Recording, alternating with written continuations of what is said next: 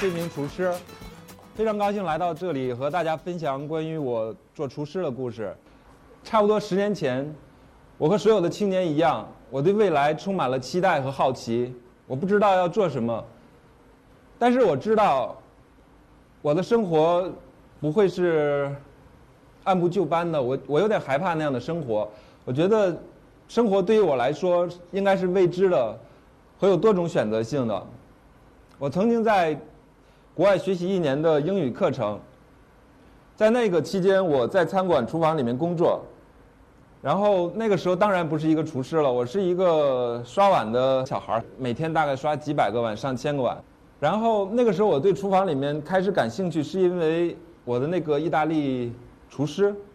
他那个时候是一个意大利人，然后他是头发是黑色的，每天都打着那个发蜡，每天趾高气扬的在厨房里面走来走去，有的时候暴跳如雷。尽管那个时候我那时候觉得他特别像一个，哦，现在想想特别像一个黑帮电影里面教父里面的人。尽管那个时候我不太喜欢他，但是我还是觉得他很神气。也是从那个时候开始，我对厨师有了羡慕嫉妒恨的一些想法。回国以后我并没有从事厨师的这个职业，我去了继续完成了我的工商管理课程，但是我发现那并不是一份我喜欢的工作。我开始对电影产生了兴趣，我觉得我我我可以从事这个行业。在那一年我报考了电影学院，当然我不是去报考的表演系，我是报考的灯光摄影。那一年电影学院第一年招收灯光摄影，但是很遗憾我没有考上电影学院。当然如果我考上的话也不会站在这里和大家说厨师的故事了。有一些呃，经过一些机缘巧合，我进了电影剧组工作。那个时候是在电影做一名制片，大家可以看我那时候的照片，呃，特别的文艺青年。然后就是在那个剧组里面，那个时候是打板。我我那时候开始很高兴，觉得终于我和电影走近了，然后开始开始从事这些个在电影行里面开始工作。但是后来我发现电影电影电影的那个在剧组里面工作，我觉得不太适合我。后来我还是放弃了关于我电影的这个梦想。那个时候我有一点对未来和彷徨和不安，我不知道我该做什么。然后我觉得和多数的年轻人都是一样的。在那一年我看了安东尼·博尔顿的《厨师机密》，这让我又回想起了我的那个厨房经历。我想也许我可以把做厨师当成当成职业。抱着这样的想法，我答应了我的一个朋友卡洛斯，去他在三里屯厨房的一个厨房工作。但那个时候已经嗯、呃，我的那个职位已经开始提高一点了，我不是一个刷碗的一个一个小工了，我开始变成了一个打杂的。在厨房里面我开始近距离的观察厨师在工作中那个的工作状态。我觉得是不得不承认，烹饪的确那个时候开始深深的吸引了我。我觉得厨师的工作非常了不起，他们有很多的食材，然后有各种各样的那个调料，经过厨师们精心的烹饪变成一盘盘的菜。我觉得那些场景深深的打动了我，我觉得我我我可能会从事这样的行业。我特别的激动。然后那个时候厨师们他知道我很爱看这些东西，有的时候厨师就会说，哎，瑶瑶你过来，你可以做一盘菜给大家看一下。然后我有的时候会做一点点菜啊，当然都是那个时候是模仿餐厅里边做他们的一些菜。有的时候服务员会把我做的菜端给客人，我就觉得特别激动啊！你我自己做的菜终于可以端给客人了，我觉得那个时候很很骄傲。零六年，我那个时候开始自己尝试着要开开一个小的餐厅，这就是第一家餐厅。那个时候印象很深的是，我开那个小的餐厅，厨房里面有一个很小的窗户，我那个时候很忐忑，一直到现在也是。我我做餐馆的时候，永远会抱着很忐忑的那个心情，然后觉得啊，他会不会喜欢吃我做的东西啊？在厨房的时候有个小窗户，我就说，然后我我每次做出菜的时候，服务生端出去以后，我就会特别紧张，我就老在那个窗口看，我说他会喜欢吃这个食物吗？我说他他会不会都吃光呢？他是怎么想的呢？我一直在观察那个客人，这是特别有意思的一件事情。一直到现在，我觉得因为人有一个反应，如果你吃到好吃的东西，现在你可以有时候观察。人吃到好吃的东西时候，他会他会不住的点头，然后觉得嗯很好吃，是这样的。因为我那个时候观察过很多次，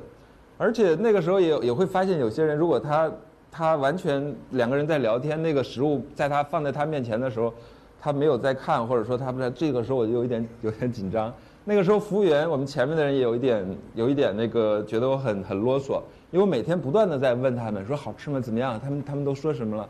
特别有意思。然后也就是经过大概那个那一段期间吧，一年多，我开始对烹饪有了更深的理解和认识。我开始不断的在学习和充实自己，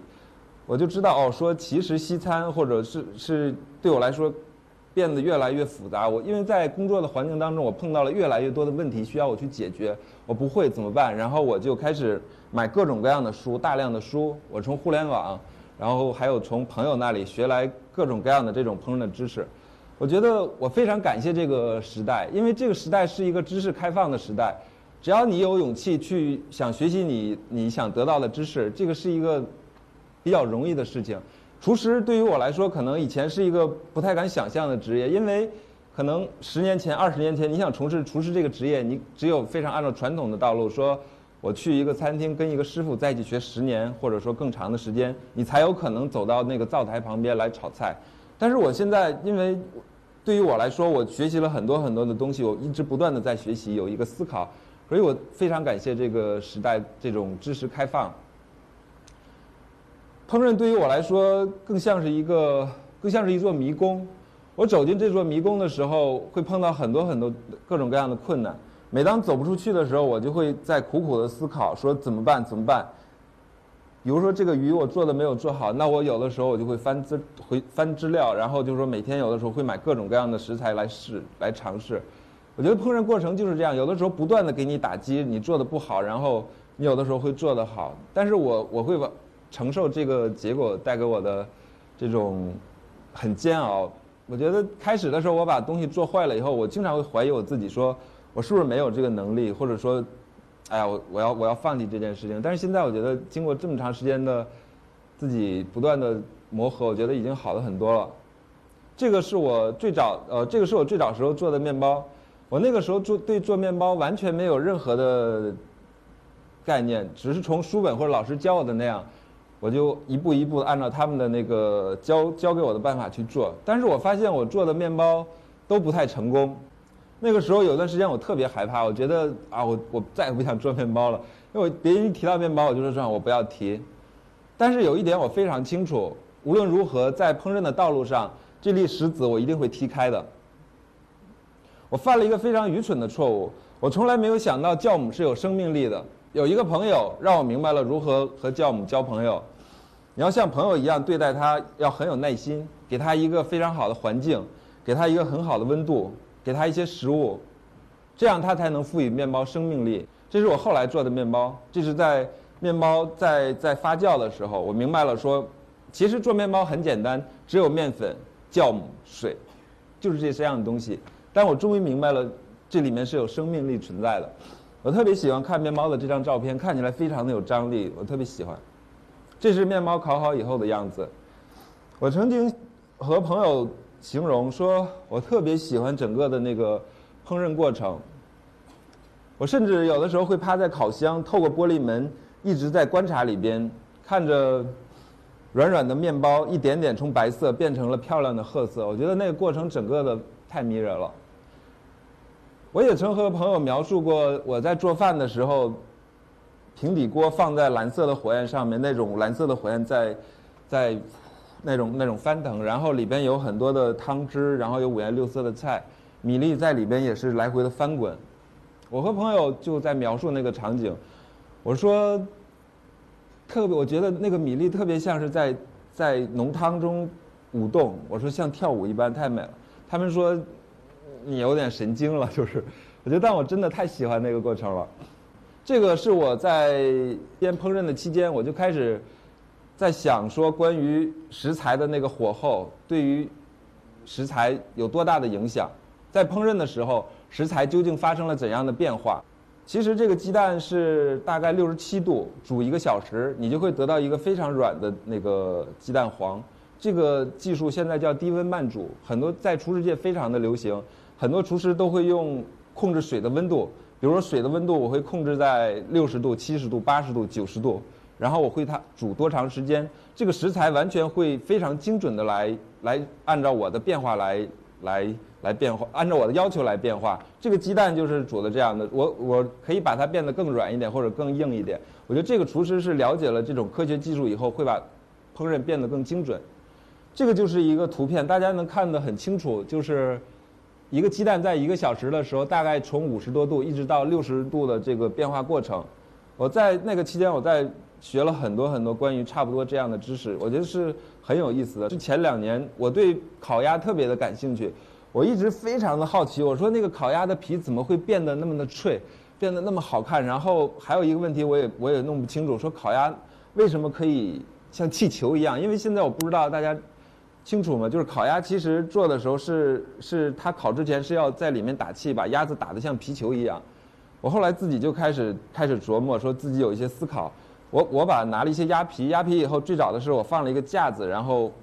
把鸭皮缝在那个架子上面，我也在上面会刷一些东西，然后让这个鸭皮来风干。我当时的想法是很简单，就是说哦，这个肯定差不多嘛，因为和鸭子一样，那个上面我放烤箱里面烤，肯定也会把这个鸭皮烤得很脆。但是这个结果让我特别失望，就是我觉得就像我刚才说的，我在烹饪的路上，就是说在烹饪里面特别这个像一个迷宫，我觉得这就是对于我来说就像一个一个谜团，结果完全出乎我意料，就是它烤的最后说成了一小团，因为那个鸭皮开始烤大以后，它开始不断不断不断不断快变脆的时候，但是这个绳子绷不住这个鸭皮的那个力量了，最后完全的就缩回去了。我有一段时间就是每天的在翻资料，或者我想怎么解决这个问题，但是一直也没有找到办法。但是这就是我我心里面的一个结，像我刚才说的，任何在烹饪路上的小石子终究要被我给踢开了。后来我还是去了那个广州，因为广州那边有那个学习烧腊的，烧腊里面就包含有有烤鸭。但是现在我我终于弄明白了，去看的时候我知道那个烤鸭是怎么往那个鸭皮里面打气，特别有意思。他们有一个气泵在鸭子的那个皮肤，其实气是在呃从鸭子皮肤那个地方进去，它并不是说把整个鸭子给打得特别大。然后我通过那次学习也知道了广东的烧鸭和北京的烤鸭区别，非常的有意思。呃，零八年的时候，我我的新的餐厅开张了，然后我那个时候开始考虑更多的关于食材方面的一些事情，然后也对烹饪有了更深的理解。在我的餐厅，大部分的食材，我认为好的食材都来自国外，这让我有一点很纠结。我说，为什么国内没有没有很好的食材来供我们选择呢？我觉得这个事情让我有一点，我也很纠结吧。然后，嗯，因为那个时候我们餐厅有海鲜饭，当然很多人可能知道，海鲜饭里面最重要的就是海鲜。我们最早选用的一种贻贝是新西兰的青口，但那个新西兰青口是从，他们是从新西兰那边打捞过来以后，然后速冻再包装再运到国内的。那个青口吃起来就有一些问题，口感没有没有你觉得不新鲜，像是冰冻的，但是的确那个青口就是冰冻的。这个问题也也困扰了我很久，我一直在在不断的在找，不断的在找这些东西，我我希望能找到一个让我满意的食材，但是一直没有找到。我们的那个前面的服务生，然后也在有的时候老给我压力，说呀怎么办？你看他们都不吃，然后说这个是有问题的，说他们不喜欢吃。我也在四处寻找，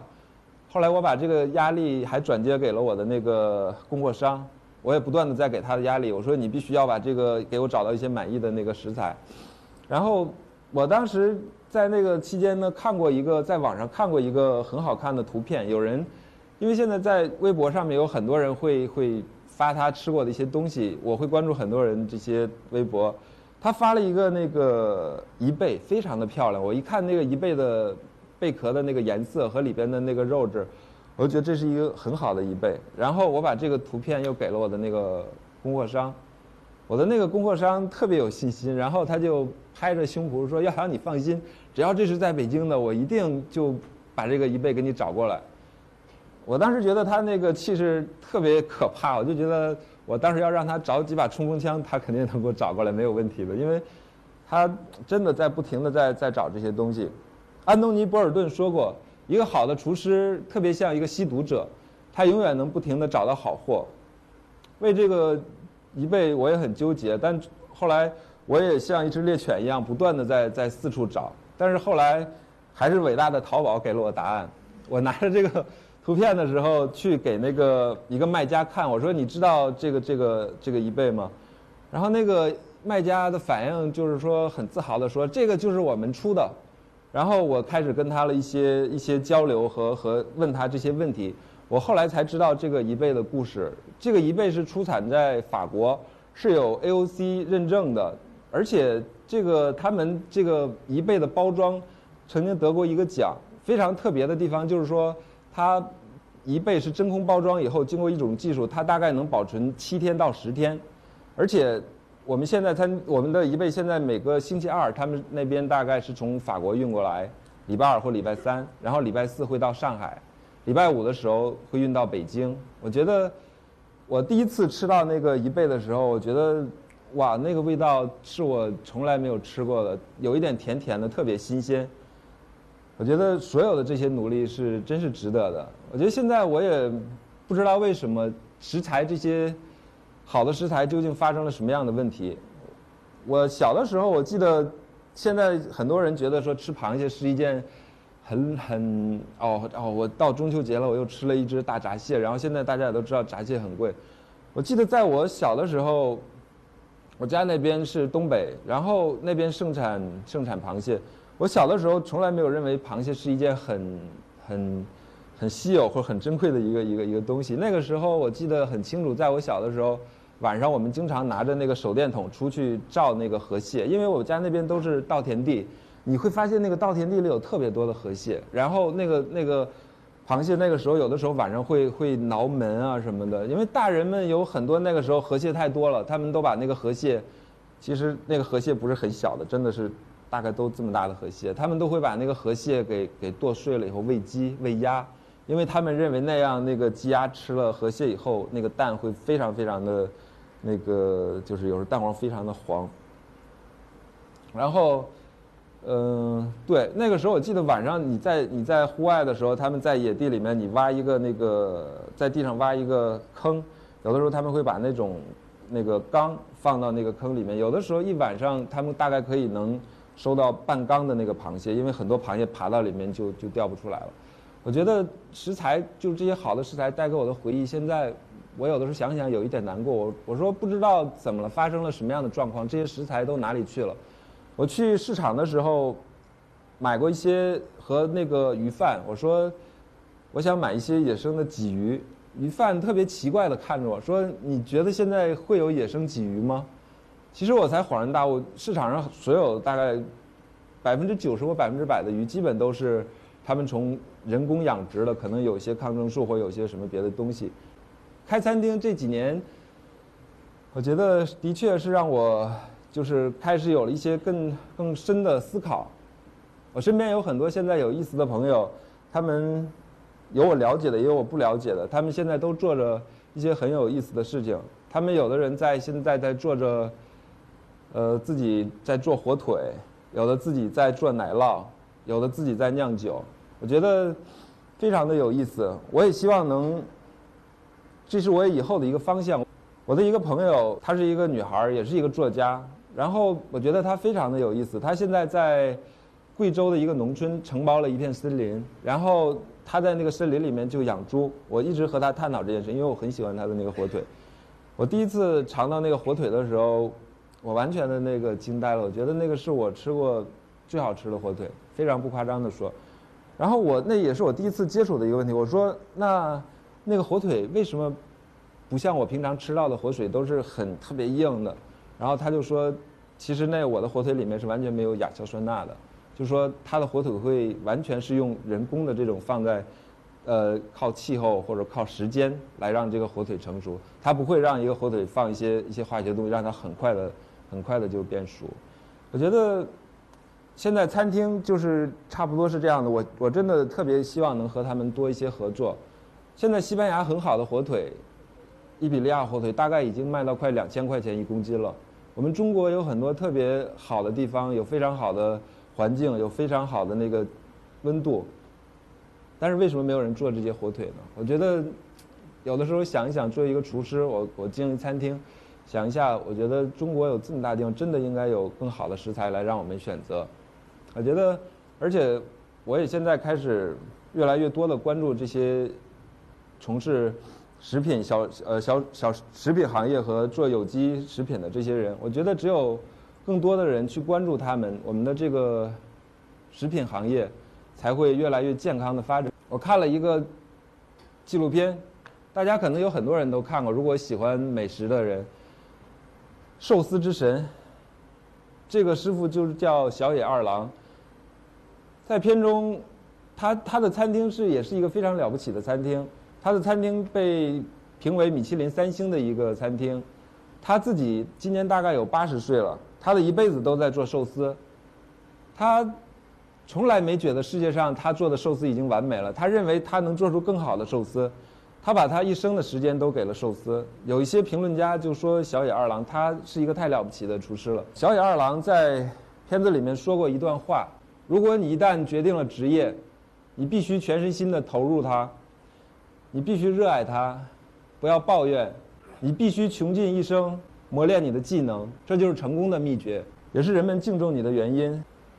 我看完这个纪录片以后，自己也在深深的思考，我觉得我的那个时间是不是在厨房里面工作的有一点短，我说我是不是也要拿出我一生的时间和精力，我的热情，我完全的奉献给餐厅。但是后来看了他的儿子在接受采访的时候，我觉得有一点让我很触动很深。他儿子说，其实我年轻时候的愿望是当一名赛车手，我非常喜欢开赛车，但是最后我还是尊重了父亲的愿望，我继承了他的事业。但是后来我明白，我说我的一生可能也不会完全的奉献给厨房，我希望能和家人有更多的时间在一起分享生命中的点点滴滴。呃，现在厨房的工作我大概已经不会每天都去了，像像经常刚开始的时候说我每天在里边工作十个小时呃十二个小时，我觉得我现在会跳出来想，会想更多的事情，关于可能以后餐厅的发展，然后可能会看餐厅整个一个大的一个一个状况。以前在厨房工作的时候，所有的厨师和我在一起会变得特别紧张，他们也不太开心，很焦虑，因为我是处女座，我对那个整个做菜特别龟毛，然后我对做菜有非常严格的要求。我说，哎，你怎么能这样？你怎么把菜摆得不好看？然后这个盘子的温度不够，然后这个菜你应该做好一点，快一点，然后快把那菜拿过来。我有的时候经常在厨房里这样，因为厨房很热，然后让自己变得特别的那个焦躁。他们就说，很多有名的大厨都是有一点那个偏执狂，然后脾气特别暴躁，然后冷酷无情。我觉得我可能成为不了一个很厉害的大厨，因为这些我我都做不到。因为有的时候在厨房里面，我我冲我的那些团队或工作伙伴，我说哎怎么样怎么样，喊完以后，然后我自己变得会会更难过，然后他也会很很痛苦，然后厨房里面就会一片死寂，没有声音了。然后大家都在在那儿在在那儿在那儿做菜，我觉得那个不是我想要的效果。我希望厨师们，第一，我能给他们一份非常稳定的工作，然后能让他们有个很好的状态，非常快乐的在在厨房里面工作吧。对，然后现在今年我还有更另外的一个事情，就是说我现在餐厅有了一点小小的成绩，很多人开始跟我说，耀阳，你的餐厅要不要发展？你可以开分店了，你可以开更多的店了。我觉得我现在要非常理智的看到自己现在目前的状况。我觉得第一，就像我刚才说的，我不会把所有的时间都放在餐厅里边；第二，我不会把藏红花大量的复制，然后说我开始赚钱了，会赚很多的钱。我也从来没有想过在这个行业里面当一个餐饮大鳄。我觉得我只是在做，仅仅是在做我自己喜欢的事情。我们张现在北京有一个问题，就是小型餐馆在北京开开张已经现在变得越来越难了。